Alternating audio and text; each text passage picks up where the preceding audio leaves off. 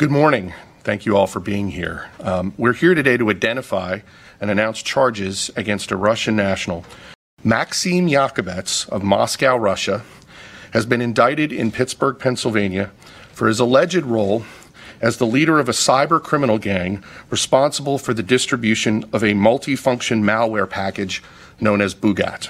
Over the past decade, the Bugat malware facilitated the theft of millions of dollars from victims, some of which occurred as recently as May of this year.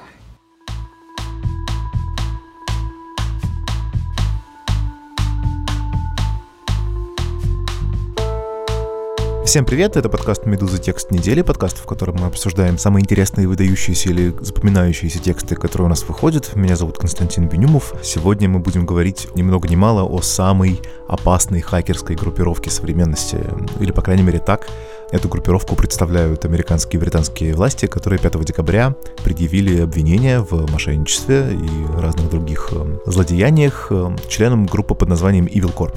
Корпорация зла, наверное, так можно перевести.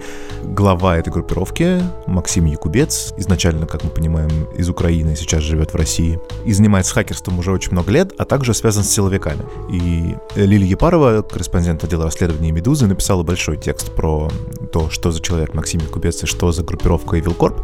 Самое интересное в котором, мне кажется, это объяснение того, как существует, ну я бы сказал, наверное, симбиоз между хакерами и российскими силовыми структурами и спецслужбами, в первую очередь эф эс бэ. То есть много лет в России фактически существует ситуация, при которой киберпреступники, занятые в первую очередь обогащением, могут безнаказанно красть, выводить деньги со счетов в США и на Западе. В случае с Evil Corp это, по версии американских властей, сотни миллионов долларов. В России об этом прекрасно знают, но на самом деле никакого серьезного наказания в России и они несут, потому что каждый такой хакер, как только его ловят, ему предлагают работать на спецслужбы и заниматься в свободное от обогащения время поиском информации, которая интересна российским силовикам. И сегодня мы поговорим с Лилей о том, как, собственно, все это устроено.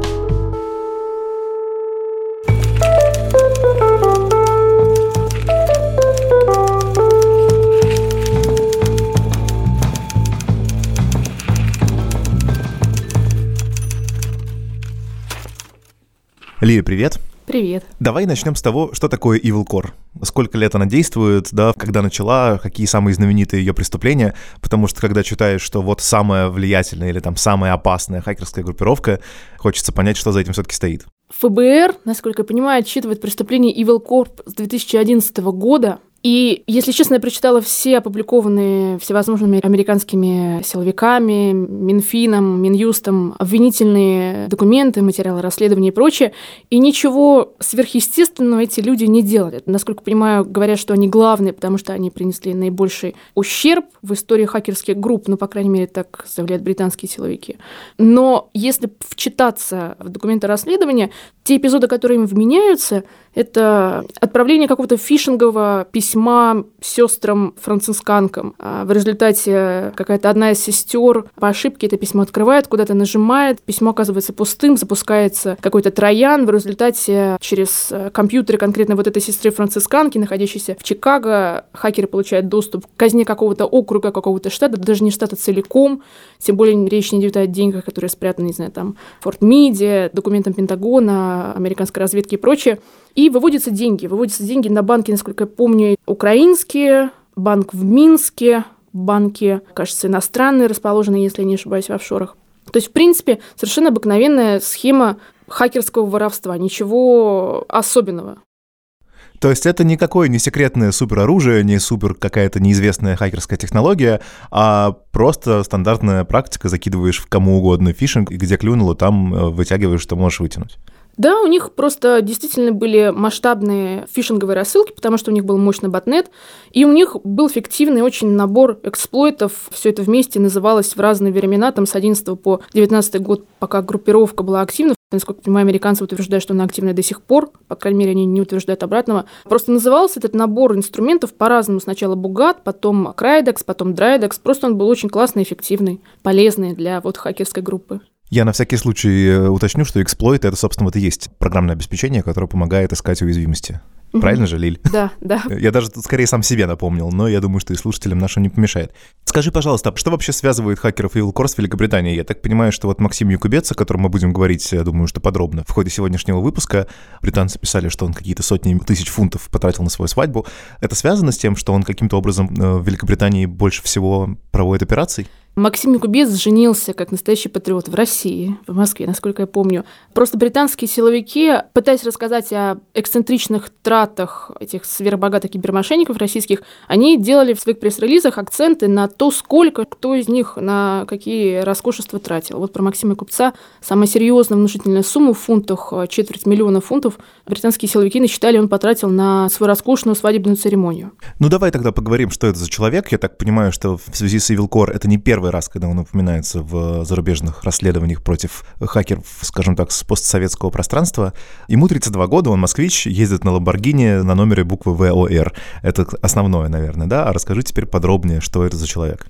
Вообще больше всего, когда я изучала членов Evil Corp, меня поразило, насколько публичными, публично богатыми, активно использующими соцсети оказались очень многие члены Evil Corp, в том числе Максим Якубец, как оказался очень известным, насколько я понимаю, знаменитым в узких московских кругах, где тратятся какие-то нереальные деньги человеком. Он действительно начинал еще двадцатидвухлетним, по крайней мере, в этом возрасте он совершил один из первых эпизодов, который вменяется ему в официальных материалах американского расследования. двадцатидвухлетним начинал воровать в Штатах, но тогда он состоял в группировке «Zeus», который возглавлял другой сверхизвестный в узких кругах международных силовиков российский хакер Евгений Богачев. Евгений Богачев – это настоящий разработчик эксплойтов, полноценный. Он, как потом становилось известно американским журналистам из утечек из американских силовых ведомств, помогал, насколько писал «Нью-Йорк Таймс», по крайней мере, ГРУ. И сейчас живет совершенно спокойно в Анапе. Разумеется, выезжать никуда не можно, потому что шаг влево, шаг вправо – расстрел, экстрадиция и, вероятно, суд за какие-нибудь попытки взломать американские выборы и назначить Трампа президентом. Будет его ждать. Так, стой, а вот здесь нужно уточнить. Я-то думал, что это не те хакеры, которые взламывают американские выборы, а это те хакеры, которые крадут в Америке миллионы долларов. Евгений Богачев действительно связывается с операциями по, по крайней мере, сбору очень чувствительной информации, которая никак не связана с воровством. Евгений Богачев – один из главных российских киберспециалистов, которых в разные годы американские власти связывали с работой на российские спецслужбы. И Максим Якубец, о котором мы сейчас говорим, он когда-то начинал работать, ну, из того, что нам известно, начинал работать под предводительством Евгения Богачева в другой хакерской группе. А когда вот Максим Якубец наконец-то основал собственную группировку и назвал ее Evil Corp, практически сразу к нему пришли, разумеется, российские силовики, тогда еще по запросу от американских. А году к семнадцатому, как сообщили нам американские власти, и Минфин, и Минюст, и эф бэ эр тут с этими фактами согласны, к семнадцатому году Якубец начинает сотрудничать с эф эс бэ. То есть, в принципе, грань между кибермошенниками и киберспециалистами, которые занимаются делами государственной важности, насколько мы понимаем, в российской высококлассной технологической тусовке она вот такая плавающая. Ты в какой-то момент можешь просто понадобиться и будешь вынужден, будешь обязан пригодиться в каком-то новом, неожиданном для себя свойстве российским силовикам.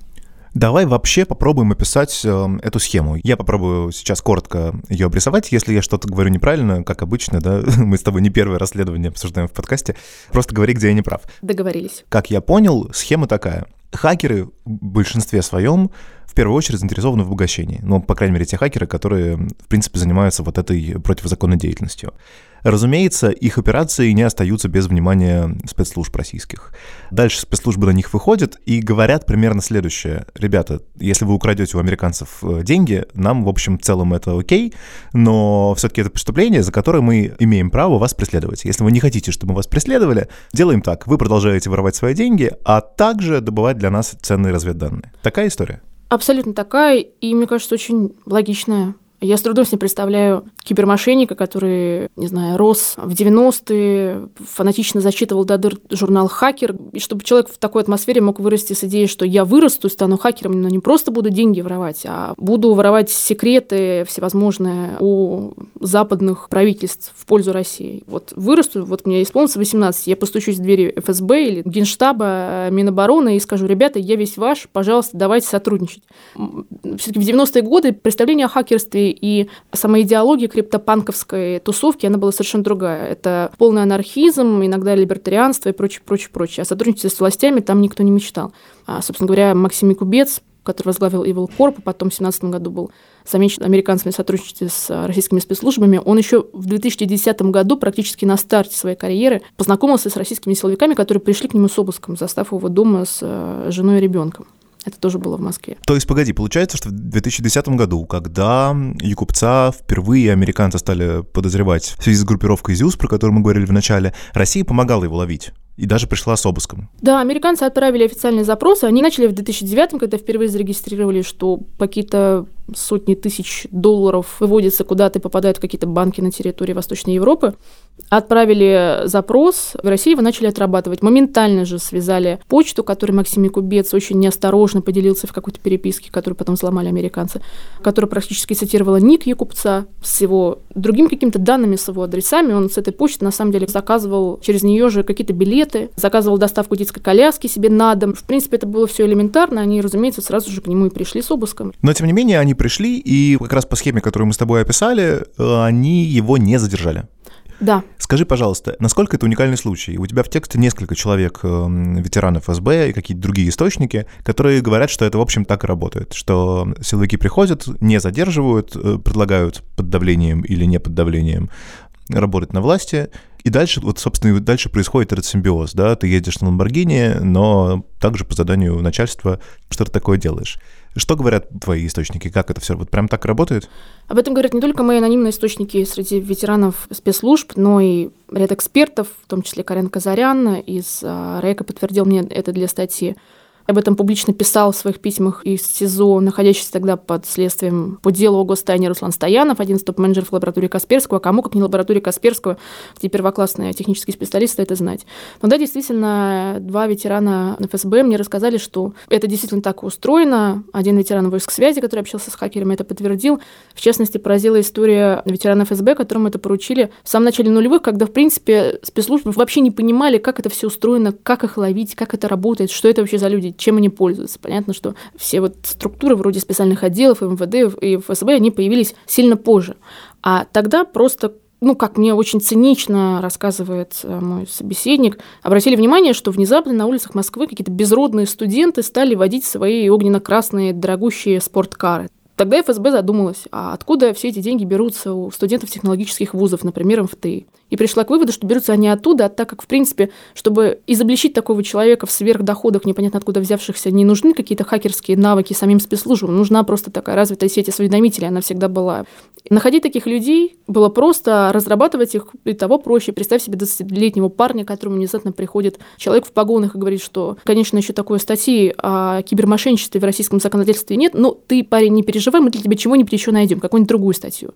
Ну, не знаю, как ты, я бы, наверное, сильно испугалась, да, на месте этого кибермошенника, каким бы высококлассным техническим специалистом я ни была. Давай вернемся немножко к Якубцу. Я так понимаю, что здесь история немножко больше, немножко глубже и немножко объемнее. Это не просто история про одного из вот этих безродных студентов, который эм, каким-то, каким-то способом обокрал, допустим, доминиканский орден, несколько тысяч там... Не доминиканский орден, сестер францисканок. Да, извините, несколько там сотен тысяч долларов получил, купил себе спорткар, на нем разъезжает. Нет, я так понимаю, что Максим Якубец и э, его связи с чиновниками и силовиками, они гораздо более разветвленные.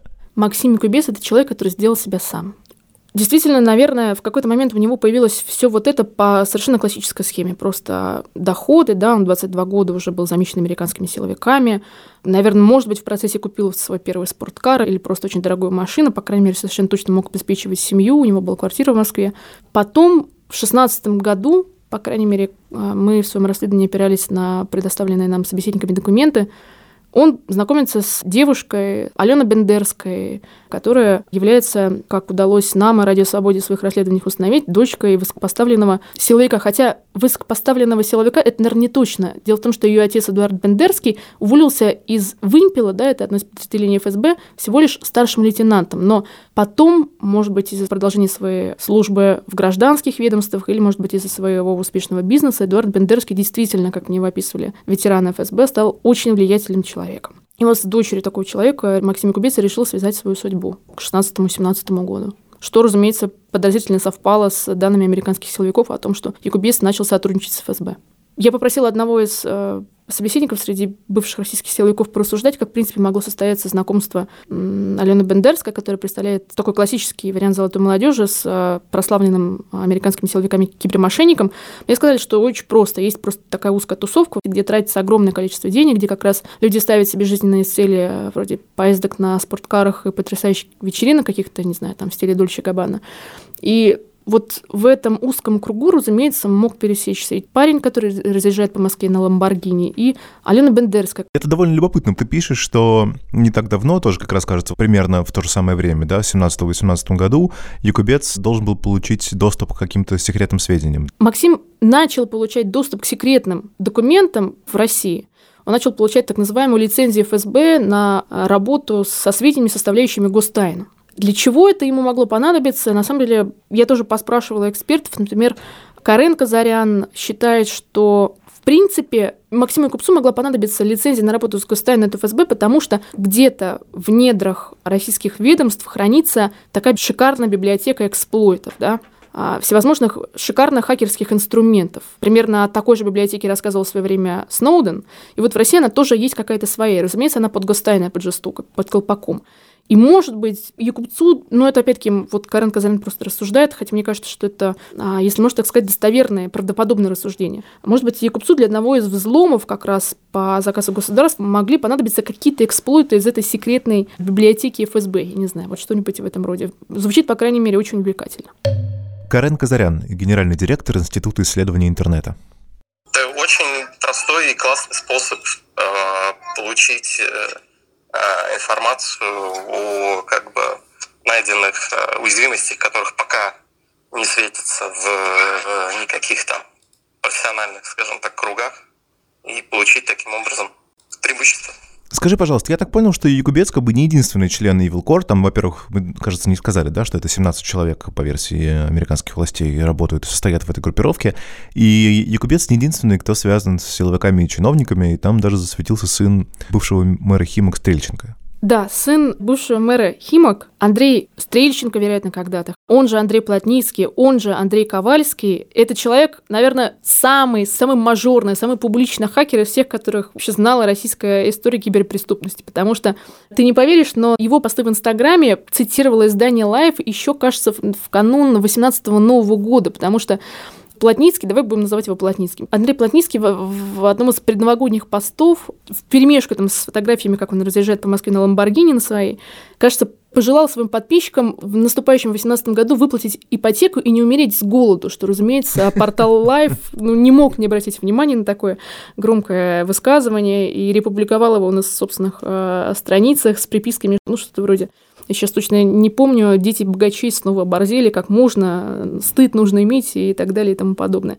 И это вообще не первый инстаграм-пост Плотницкого, который попадал в федеральные СМИ. На самом деле, когда в году в семнадцатом летом члены группировки Evil Corp устроили гонки по центру Сочи на спорткарах, и это все попало в федеральные СМИ, они были задержаны, и газета «Ру», кажется, цитировала другой пост Плотницкого, где он жалуется на беспредел чиновников и силовиков, это цитата, сетовал, что, ну, конечно же, нужно обращать внимание полиции и задерживать несчастных студентов, которые заезжают на спорткарах по Сочи, а то, что у нас судебный беспредел, чиновничьи, коррупция, воровство, это никого не волнует.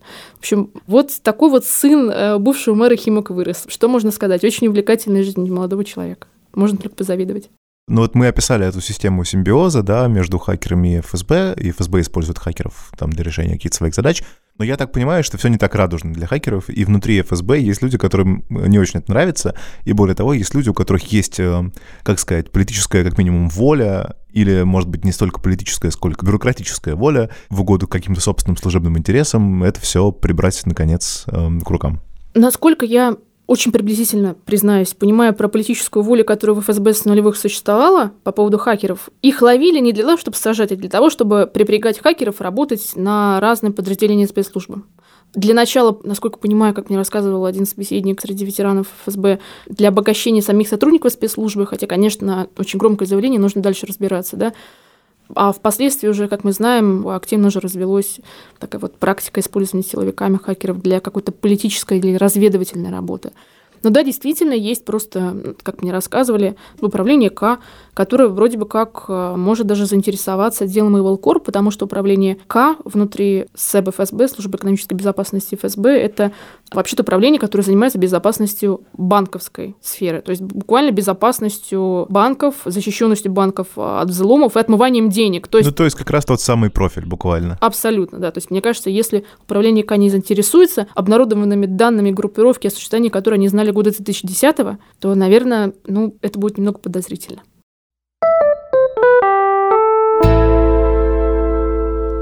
Это был подкаст «Медузы. Текст недели». Меня зовут Константин Бенюмов. Как обычно, на прощание советую слушать подкасты «Медузы», ставить им оценки, писать на почту подкаст собака медуза точка ай о о том, что вам нравится и что нет. С наступающими праздниками и до встречи через неделю.